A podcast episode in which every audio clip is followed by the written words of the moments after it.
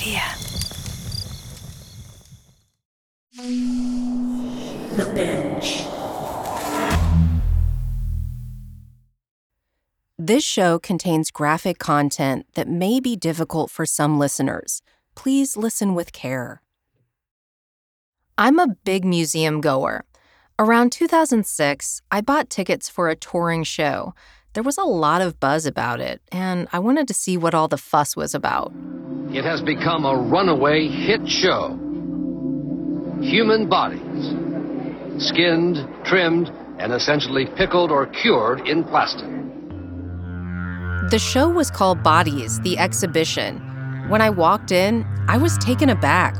I was surrounded by bodies of once living, real people, but the fat and water in their bodies had been replaced with a synthetic material like silicone.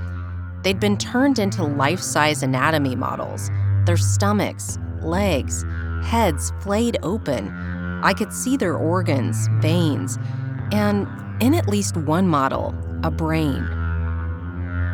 The bodies were posed like they were having fun, kicking a soccer ball, doing a basketball layup. Their faces looked like they'd been shaped in various expressions happy, focused, surprised. I couldn't help but look at their eyes. It was kind of fascinating, but also, it didn't feel totally right, you know? To be presented with a formally living human in this way. So I left. Turns out a lot of people had the same reaction. This is from a report ABC did in 2008. Rabbi Louis Feldstein says he was stunned. We've always treated the dead with a certain element of respect, of dignity, and then all of a sudden, we're putting them on display. The organizer of the show was called Premier Exhibitions, based in Atlanta. And the chairman, Arnie Geller, seemed proud of how the show was bringing in millions of dollars. You're making a good profit here. Uh, and we're absolutely making a good profit, of course.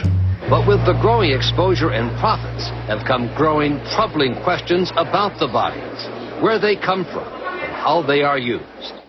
The public had questions for Premier. Who were these people on display? How had they died? Did their families have any idea where they ended up?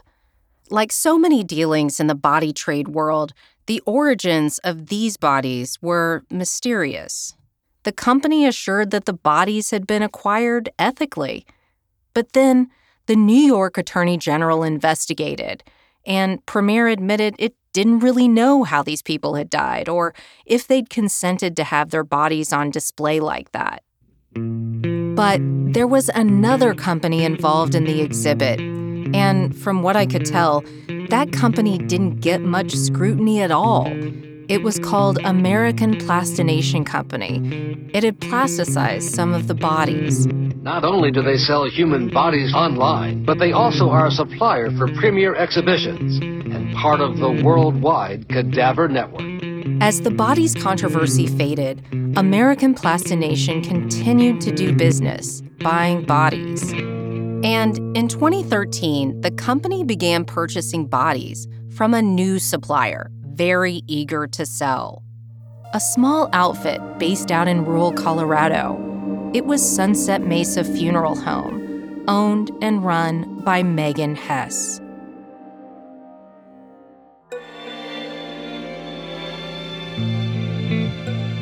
From Campside Media and Sony Music Entertainment, this is Cover Up Body Brokers. Episode 6 The Results. I'm Ashley Fantz.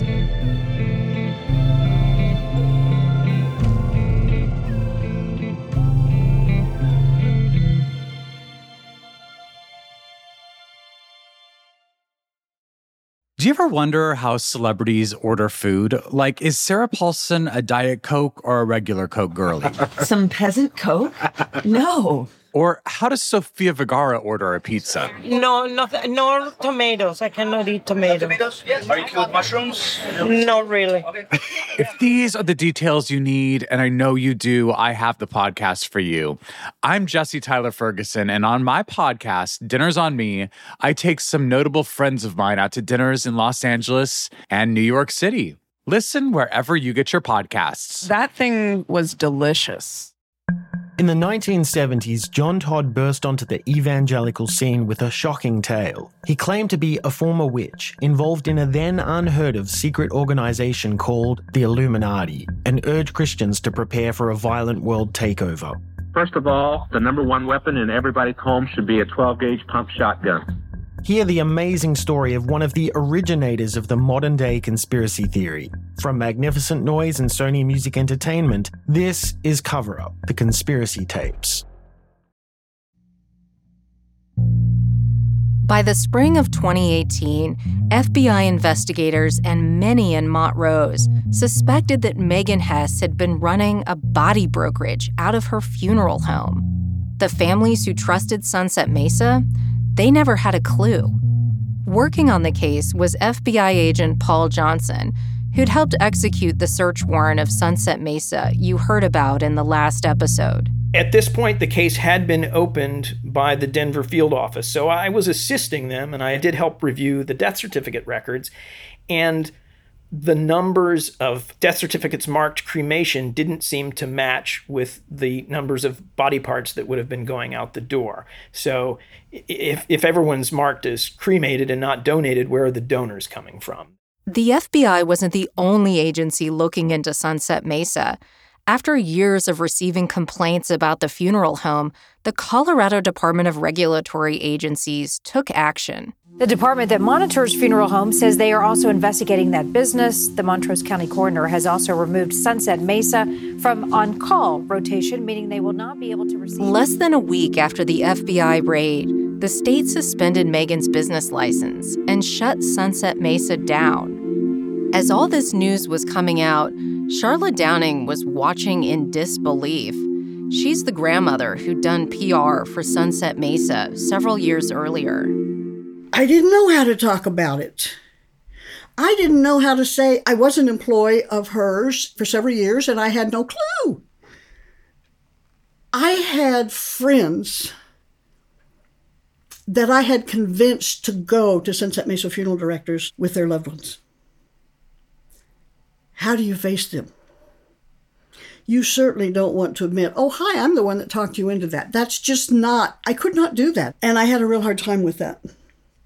So my solution was hide. But it wasn't just her friends Charlotte had referred to Sunset Mesa. There was someone else, someone very dear to her her father, Bob. He died of cancer back when Charlotte was still working for Megan. For his cremation, Sunset Mesa had been the natural choice. When it came time, Megan sounded so sympathetic, so empathetic.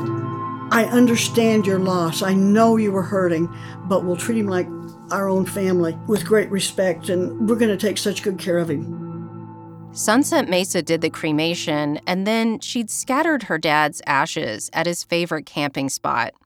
She kept some in her home, too, in a mason jar.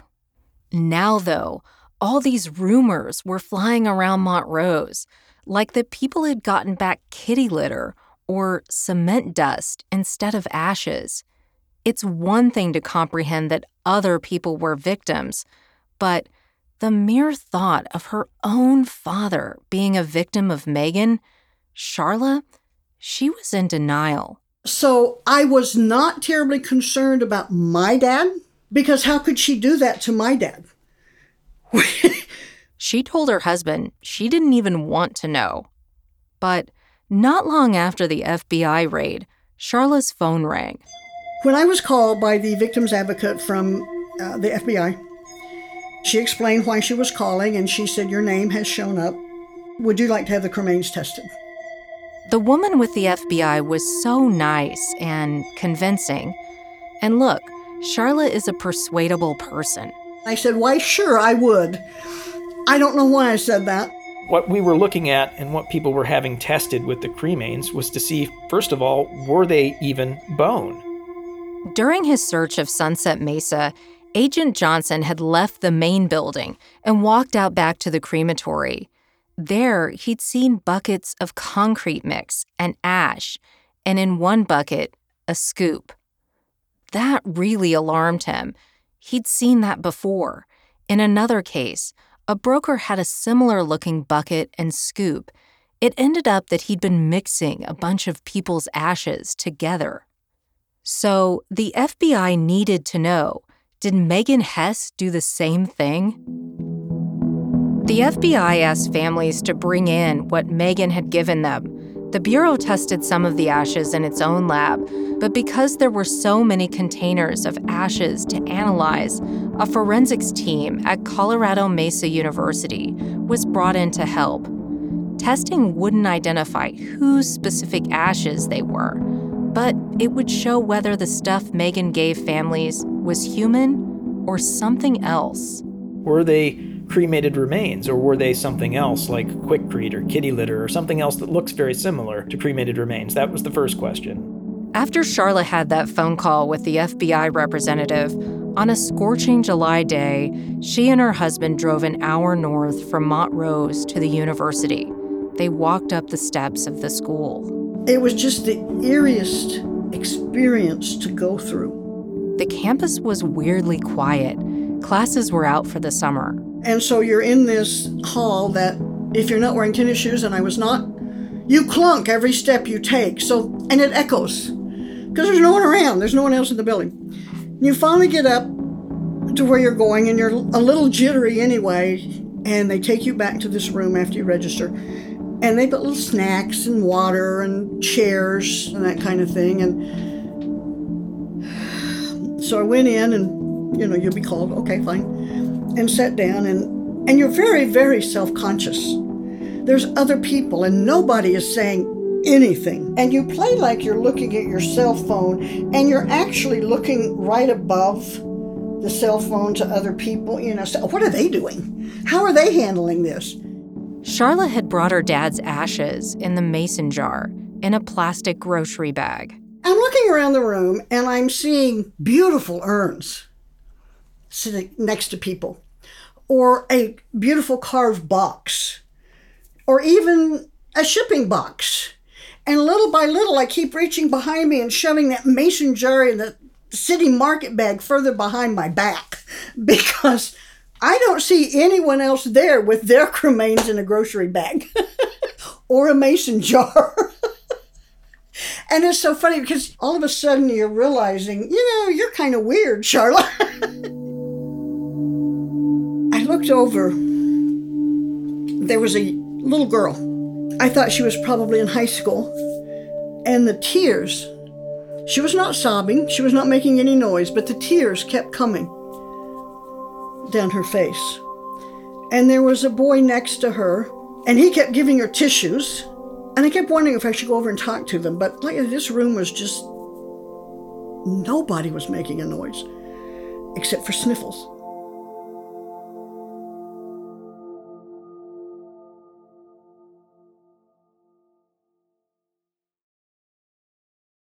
Eventually, Charla was called back to speak with Johnson's Colorado based counterpart, FBI agent John Bush.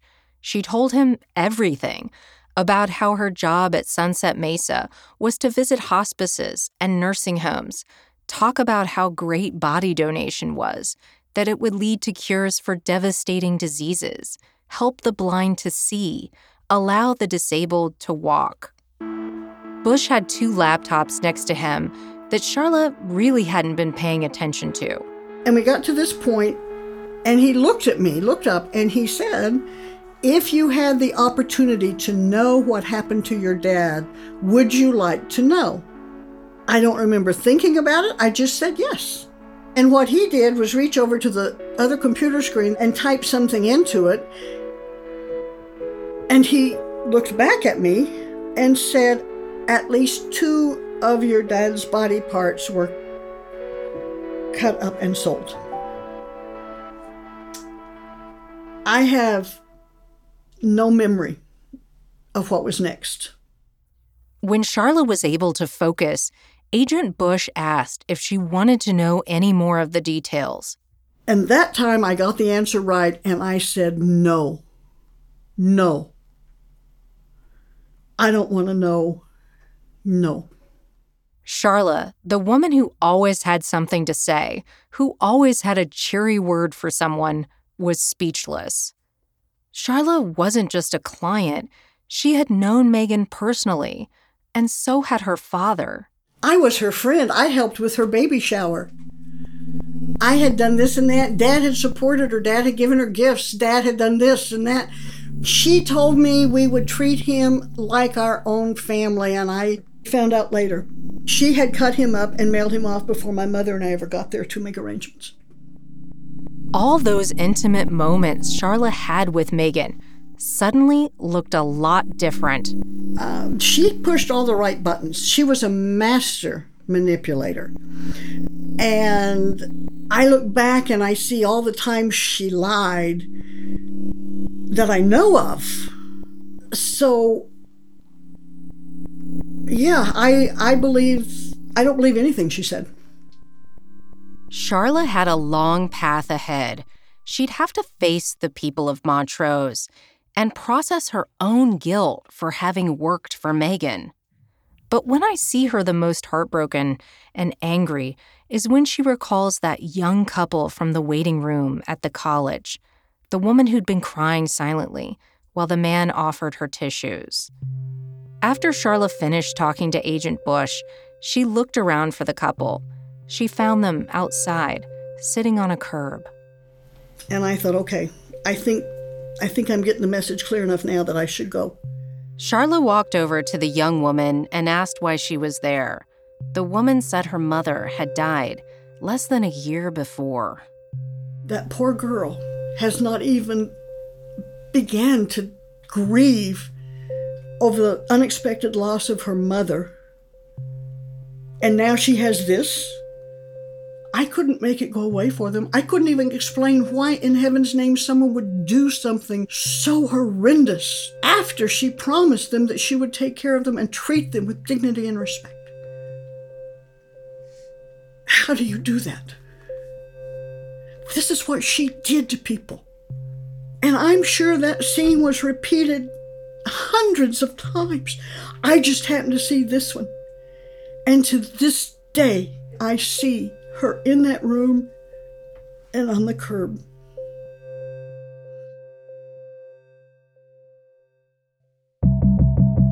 Around the time Charla was just beginning to grapple with Megan's betrayal, another Sunset Mesa client decided to have some ashes tested too. Julie Glenn, the real estate agent from Durango. She was ready to learn what had really happened to her brother. I needed to have these tested for my brother, for his sake. I can't tell you why. I just knew that I had to know. And I'll tell you, Ashley, hindsight, I shouldn't have done it. When Julie and her husband Sean arrived at Colorado Mesa University, she felt nauseous. And I just, I just could not believe what I was seeing, first of all. So many people holding urns that, until recently, they thought contained their loved ones. Staff were gingerly taking the urns and labeling them. Julie handed over her brother's urn, and she was ushered into a waiting room. We dropped ours off, and they put us in this uh, room, like a lobby area. None of us really spoke to each other because we all didn't know. We all didn't know what was happening. Everyone was waiting, but unsure exactly what it is they were waiting for. Eventually, Julie was called back to another room. They waited. And finally, in walked Agent John Bush. He says, uh, Julie, how can I help you? And I just looked at Sean and he said, Well, can you tell us for a fact that you know that Michael was a victim or not? And he opened up his laptop and he said, Julie, what's your brother's name? And I said, Michael Allen Good. And he typed it in. And he said, we believe your brother was was definitely a victim of Megan Hess dismembering some of his body parts and selling them. And I I just looked at him and I said, "What are you talking about?" And he said, uh, "Julie, it looks to me like she uh, sold his head and his shoulders and arms and his legs." And I don't know if I could say this on your podcast, but I said, his fucking head, John. I was just sick. I, I just felt sick. How do you even react to that? I mean, this is the kind of shit that happens on TV that people make movies of. And I'm sitting right here, and my very own brother has been chopped up and sold without my permission, without me even knowing it. Afterward, Julie sat in her car and sobbed.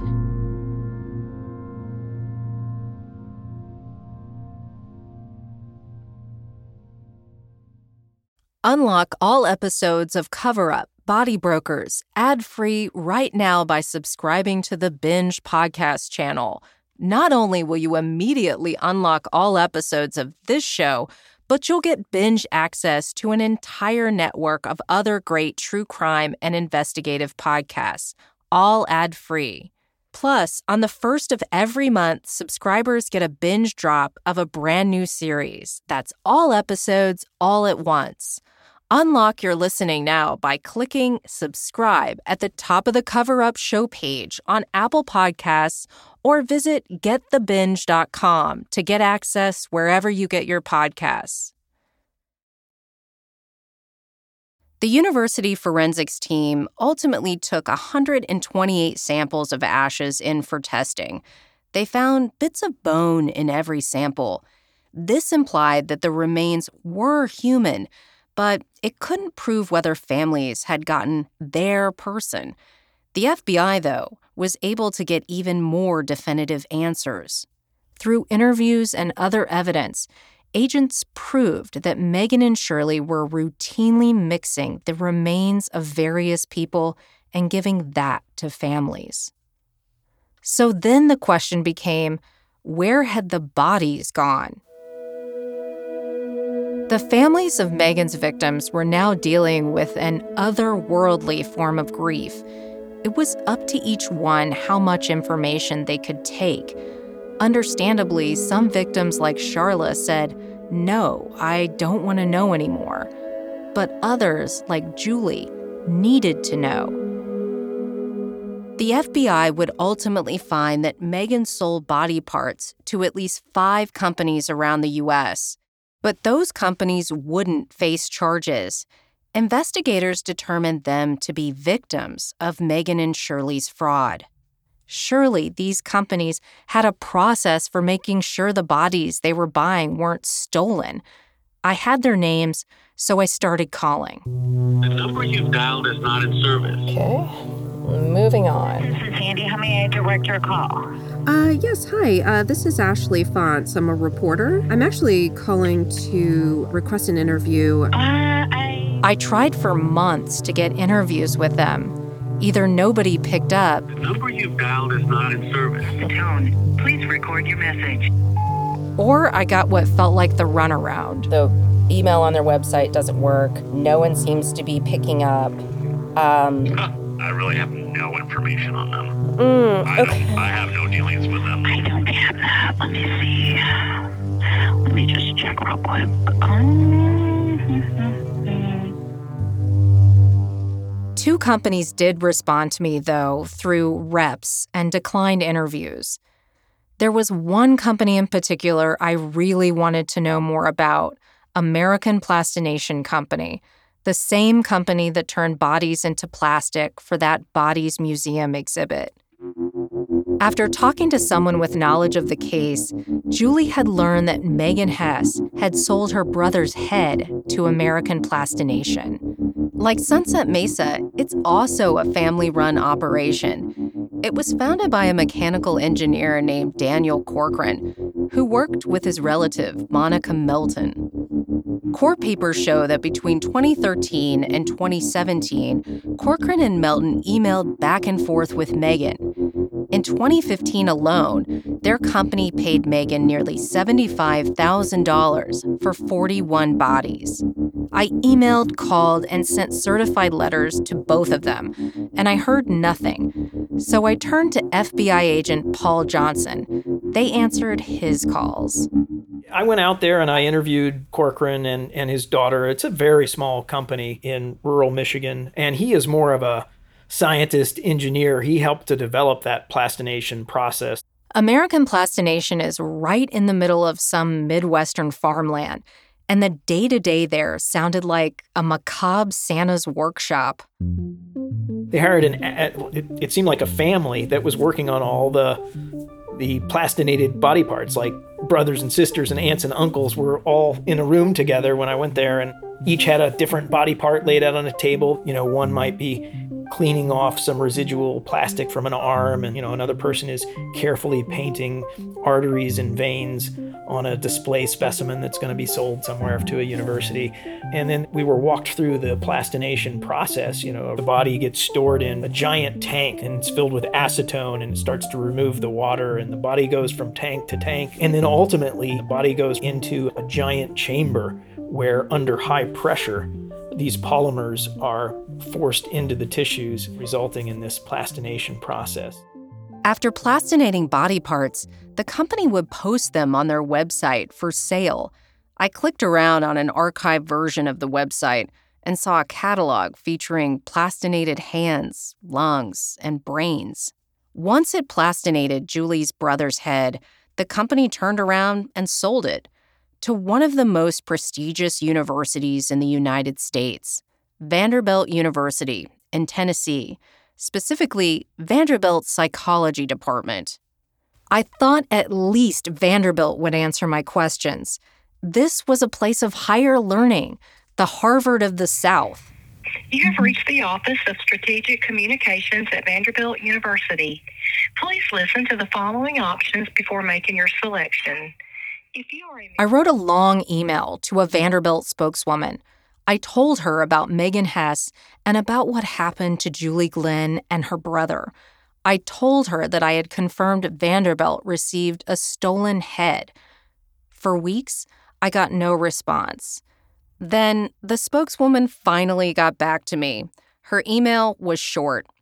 We ultimately don't have anything to share or offer at this time. I was disgusted with Vanderbilt's response. I was frustrated to not get interviews with those companies. It spoke to the opaque world of body brokering. It seemed all too easy for some brokers to potentially traffic in stolen human bodies and upend people's lives. True to the world of body brokering, the bodies Megan stole and sold wound up all over the world Turkey, Qatar, Antigua, Saudi Arabia. Once they went overseas, the bodies became nearly impossible to track. But according to the FBI, Megan Hess made a lot of money off selling bodies half a million dollars. Everyone in this industry profits. The companies that transport the bodies, the body donor companies and all of their employees, the shipping companies that transport the body parts, the medical end users and providers of surgical training facilities. They all make money. Everyone but the donors. For decades, I've reported almost exclusively on stories about traumatized people, victims of sexual assault, homicides, mass shootings, conventionally what we think of as crime. But this, this is different. What Megan and Shirley did, it's so perverse that it's hard to categorize. I struggled to explain it to myself. Grief is all we have when someone dies. It's personal and it should stay that way. But here, it was hijacked. How do you keep the memory of someone in a bright and loving and hopeful light when something so dark has been done to them and, in effect, you? Truly, if, if you start to feel uncomfortable at all, absolutely let me know. Yeah, that's that's perfectly fine. Yeah. After she learned about what happened to her brother, Julie fell into a deep depression. She couldn't work, couldn't get off the couch. She had nightmares for more than a year. In one, she was sitting next to her brother's bed. I put my head down and then picked my head back up to tell him I love him and he didn't have a head. And I started to get frantic and I reached for his hand to try and find him and his hand wasn't there. And I just keep going up the blanket, like, where's your hand? And his arm was gone. And I'd reach across him to reach for the other hand, and it was gone. It was gone. And I'd wake up screaming.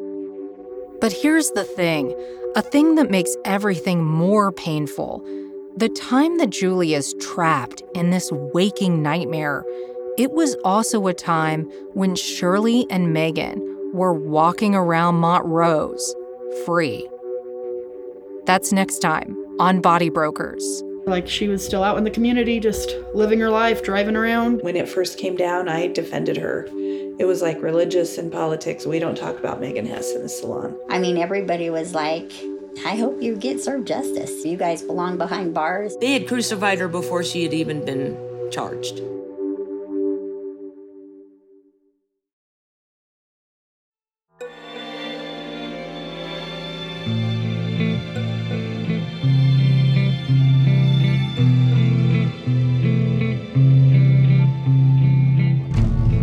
Cover Up Body Brokers is a production of Campside Media and Sony Music Entertainment. The show was reported and hosted by me, Ashley Fantz.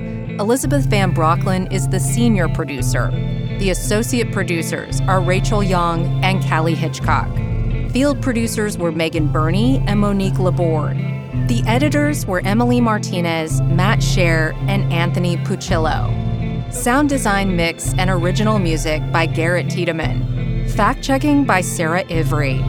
Recording by Jimmy Guthrie at Arcade 160 Studios in Atlanta. A special thanks to our operations team Doug Slaywin, Ashley Warren, Sabina Mara, and Destiny Dingle. Campside Media's executive producers are Josh Dean, Vanessa Gregoriadis, Adam Hoff, and Matt Scher. If you enjoyed Cover Up Body Brokers, please rate and review the show wherever you get your podcasts.